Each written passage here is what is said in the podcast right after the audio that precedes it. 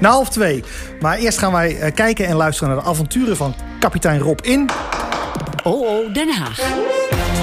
Ja, waarbij het CDA de ene na de andere zich aanmeldt als lijsttrekker...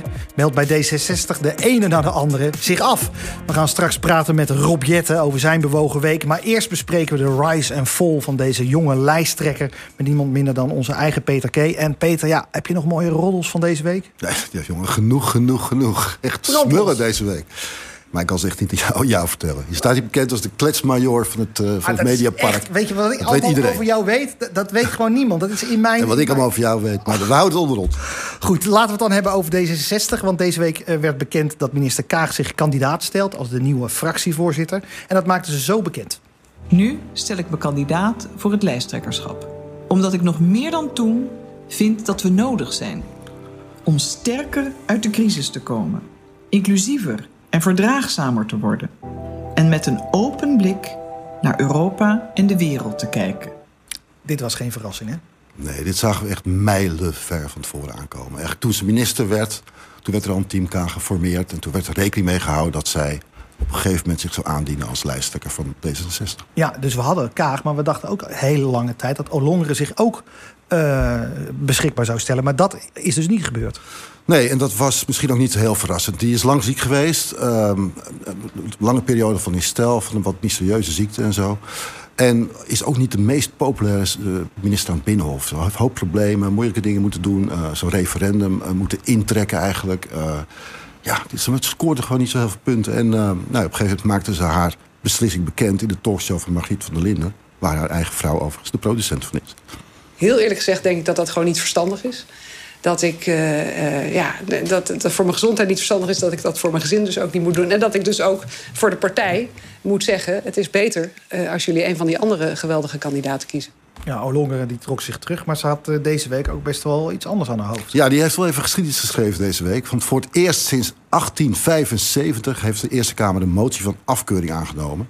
En ze reageerde daar zelf op met de mooie quote: Iedere politicus wil graag geschiedenis schrijven, maar misschien niet zo. Nee, echt lekker is het niet. En dat komt nog een vervolg komende dinsdag. Ja? ja? Is het wel een kras op de neus?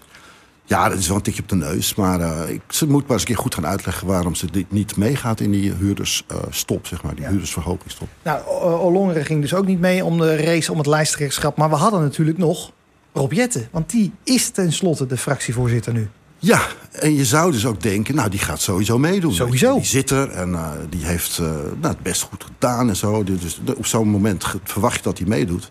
En uh, ja, hij hield een beetje de kaarten tegen de borst de hele tijd... als hij daarna gevraagd werd. Maar ik dacht gewoon als naïeve Binnenhof-reporter... zeg jij nou naïeve Binnenhof-reporter? Hoort bij het spel. nou, doorgewinterde Binnenhof-reporter. Ja. Zo doe je dat. Zo ga je zegt, ik wil het doen, dan ja, is het moment van aandachtszoek. Hij hield de kaarten tegen de borst. Je denkt, oké, op een gegeven moment zoekt hij een mooi mediamoment. Gaat iets zeggen.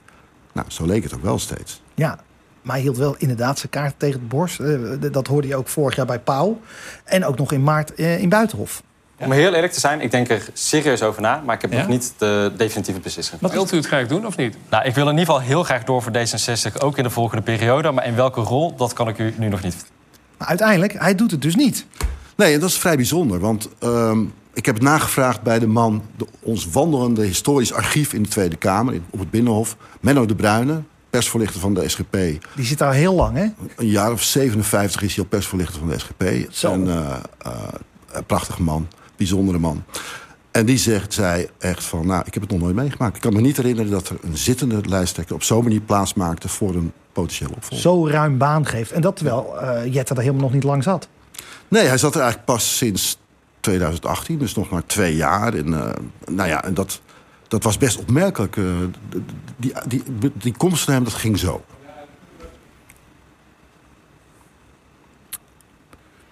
Vanochtend vroeg hield hij de lippen nog stijf op elkaar. Volgens mij hebben we 19 goede kandidaten. We gaan zo meteen uh, met elkaar praten over wie de nieuwe fractievoorzitter wordt. Glimlach verraadt veel. Ik ben altijd een vrolijk mens. Daarna ging de deur dicht. Maar na een uurtje waren ze eruit.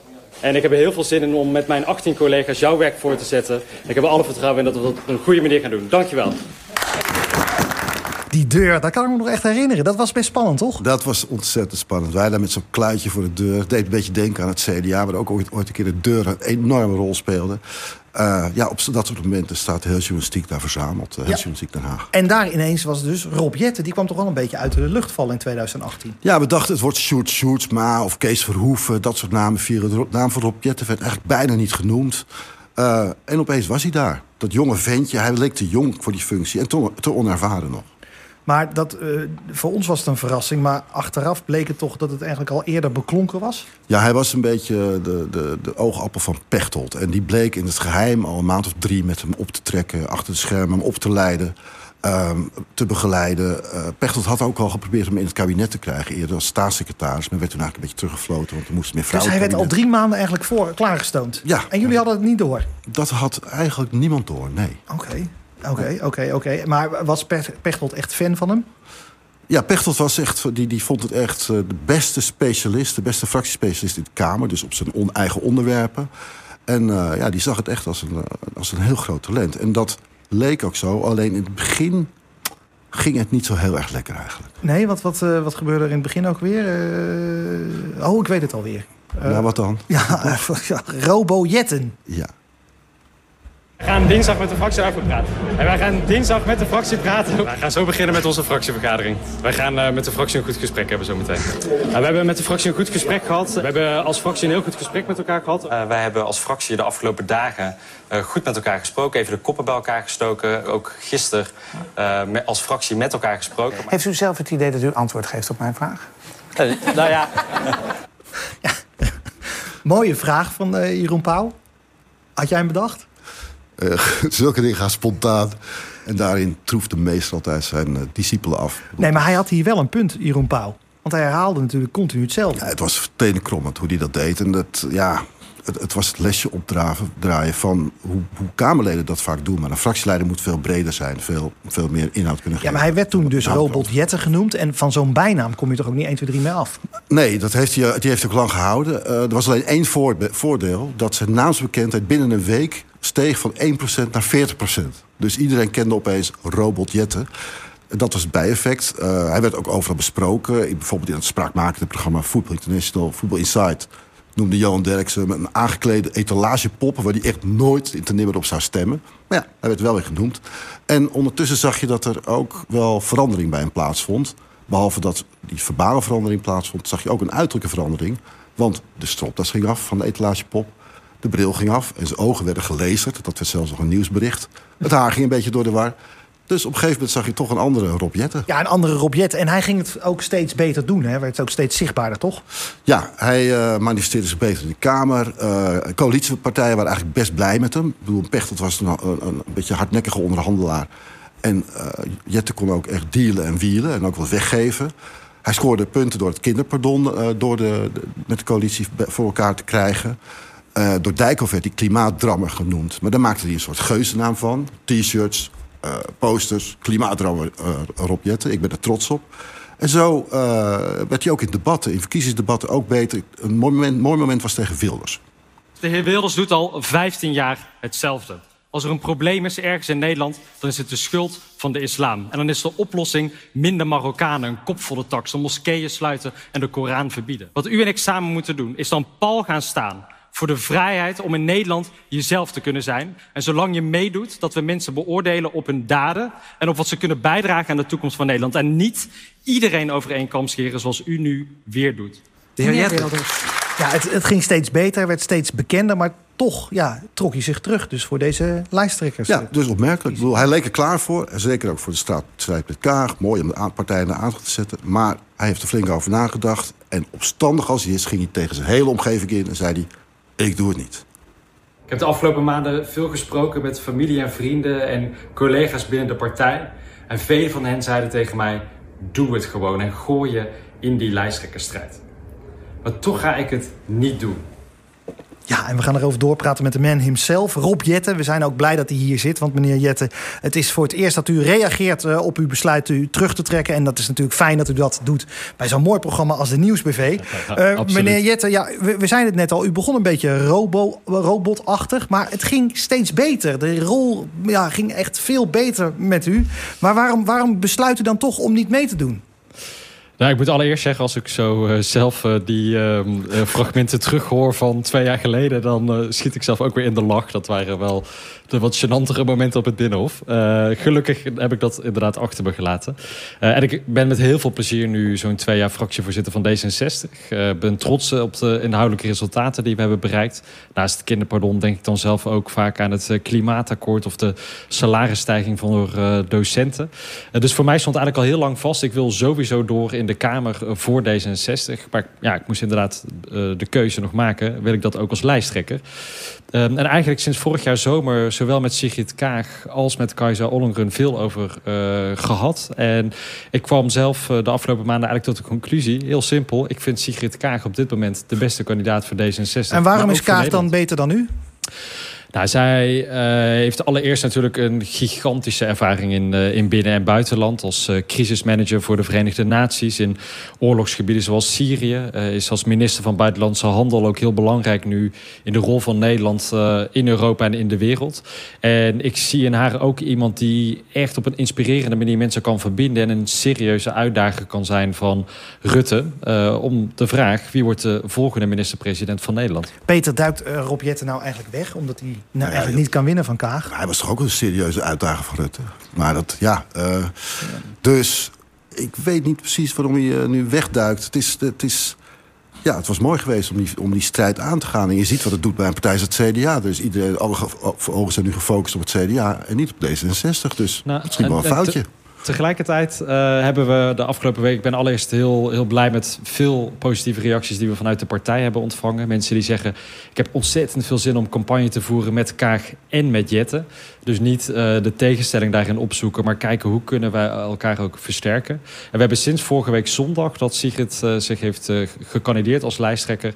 tot de stand van vanochtend 500 nieuwe leden voor D66. En dat is voor ons een record... maar ik denk dat ook andere politieke partijen... vrijwel nooit 500 500 nieuwe leden in één week weten te behalen. Dus en hier, en dat vond ik afgelopen week toch ook wel weer verbazingwekkend. in de reacties dan binnen die Haagse stolp hè, opzij stappen, zeggen dat iemand anders op dit moment de beste kandidaat is. Dat is blijkbaar heel uniek uh, in politiek Den Haag. Maar ik zie dit wel echt als een teamsport. En ga graag samen met Sigrid die volgende campagne in. Dan even over teamsport gesproken. Uh, even naar het nieuws van vandaag. 3,4 miljard voor KLM. Dat is niet misselijk hè, wat, uh, nee. wat zij als steun krijgen.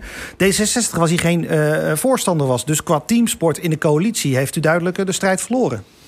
Nou, wij zijn uh, nooit tegen staatssteun voor KLM geweest. Maar we hebben wel altijd gezegd, het moet onder de goede voorwaarden. Kijk, er werken tienduizenden mensen bij KLM. En ook indirect is er heel veel werkgelegenheid bij betrokken. Maar als je daar zoveel geld in steekt, dan wel onder de juiste voorwaarden. En ik uh, moet een compliment maken aan ministers Hoekstra van Nieuwenhuizen. Want KLM gaat de komende tijd uh, geen dividend uitkeren als dat er überhaupt zou zijn. Geen eigen aandelen kopen. Uh, geen bonussen uitkeren binnen de Nederlandse tak van KLM.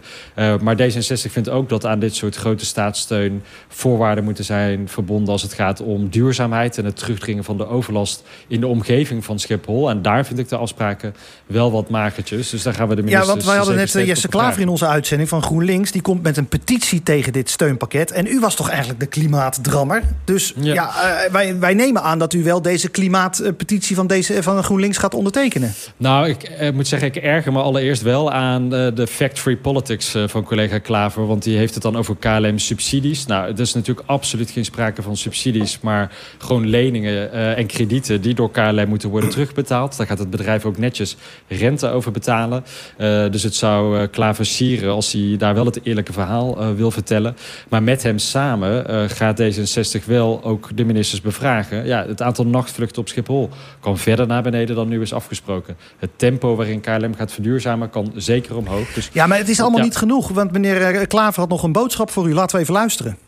Beste Rob, ik weet dat je groot hart hebt voor klimaat. Uh, en we zijn allebei van een nieuwe generatie. Dit is het moment om ervoor te zorgen dat als je KLM redt... dat we eindelijk de stappen zetten die we al heel lang wilden. Uh, en dat betekent dat je van die, in ieder geval van die korte afstandsvluchten... dat je daar keiharde afspraken over moet maken. En dat je daarmee moet stoppen. Nou, en? Nou, daar ben ik het helemaal mee eens. Want het feit dat we nog vanaf Schiphol naar Brussel kunnen vliegen... of andere luchthavens in de nabijheid, eh, net over de grens met Duitsland... dat is echt niet meer van deze tijd. En er is al vaker, ook door de Kamer, onder andere door D66 en GroenLinks... Uh, opgeroepen om die korte afstandvluchten te schrappen. Maar gaat het er nog van komen? Komt het nog in die akkoorden te staan met KLM? Nou, en dat, dat moet je niet alleen met KLM afspreken... maar eigenlijk ook met Schiphol en de andere luchthavens. Uh, maar dit is een heel terecht punt om aan de minister van Nieuwhuizen uh, te vragen de komende weken. Nou ja, ik wacht even. Vragen, vragen. U zit in de coalitie, in het uh, kabinet. nou, laten we het gewoon regelen, toch? Dat dan? kunnen we ook regelen. En ik, ik ga er ook vanuit dat net als eerder bij eerdere voorstellen... om korte afstandsvluchten te verbieden... dat we daar weer een meerderheid voor in de Kamer kunnen organiseren. Dus u gaat dat regelen? Dan kunnen we het nu met u afspreken? Daar ga ik met de heer Klaver samen heel hard aan werken... dat nee, we een meerderheid daarvoor nee, En met de rest van de coalitie op maandag ja, maar, af, maar, afspreken in het coalitieoverleg.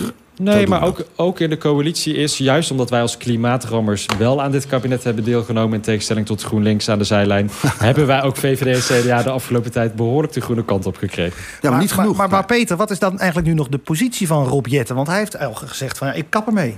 Nou ja, um, in het voetbal heb je dan... De, de, de, en je mag soms politiek en voetbal met elkaar vergelijken... Als de leider zegt dat hij weggaat, nou, dan weet je het wel. Dan heeft hij geen autoriteit meer. Dus, nou, ook in het bedrijfsleven zo. Nou, jij weet het inderdaad. Nou, Sjoerd Sjoerdsma, Jan Paternot, uh, Pia Dijkster... die gaan gewoon nu lekker hun eigen dingen doen. En, ja, Rob heeft geen gezag meer. Nou, die dat, kan ze uh, niet terugfluiten. Hij kent die mensen, dat zijn eigenwijze mensen. Die gaan ervoor. Hoe ga je dat ze waren ook de afgelopen twee jaar al behoorlijk eigenwijs gelukkig. Maar nou, ik, blijf, ik blijf fractievoorzitter um, tot de volgende verkiezingen. Ja, in, en ik ja, meld me deze zomer ook voor de kandidatenlijst. Eigenlijk ben je nu interim fractievoorzitter. En ja, Nee, de, kijk, Kajsa Ollongren blijft vicepremier voor D66. Uh, Wouter Koolmees schrijft ons verkiezingsprogramma. Ik ga als fractievoorzitter binnen die coalitie mijn werk blijven doen. En Sigrid Kaag is onze topvrouw voor die volgende Tweede Kamerverkiezingen. Maar, maar wat is dan de erfenis van uh, Rob Jetten? Hoe hoopt u herinnerd te worden? Uh, dan kijk ik vooral terug op de mooie resultaten. Uh, kinderpardon, klimaatakkoord, extra investeringen in onderwijs. Maar ook na tien jaar Alexander Pechtold. En dat was toch Pechtold en D66. Dat was ja, eigenlijk één op één hetzelfde merk. Hebben we de afgelopen paar jaar echt weten te verbreden. Zowel qua thema's, maar ook qua gezichten voor D66. En daar ben ik heel trots op dat dat gelukt is. En wat is de toekomst van het merk Rob Jetten? Uh, ze zijn in Den Haag nog lang niet van mij af. Goed, ik uh, dank u hartelijk uh, Rob Jetten. En bedankt voor uw tijd en succes met uw toekomst.